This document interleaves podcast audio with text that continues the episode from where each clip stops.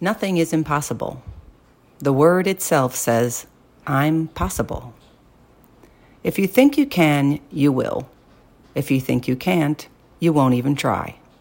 Mindset is everything. Impossible is a word used by people who find it easier to live in a world that they've been given rather than to explore the power they have to change it. Impossible is a word that means settling for less than you are, less than you want, and less than you were meant to be. Impossible is a word for someone that doesn't even try.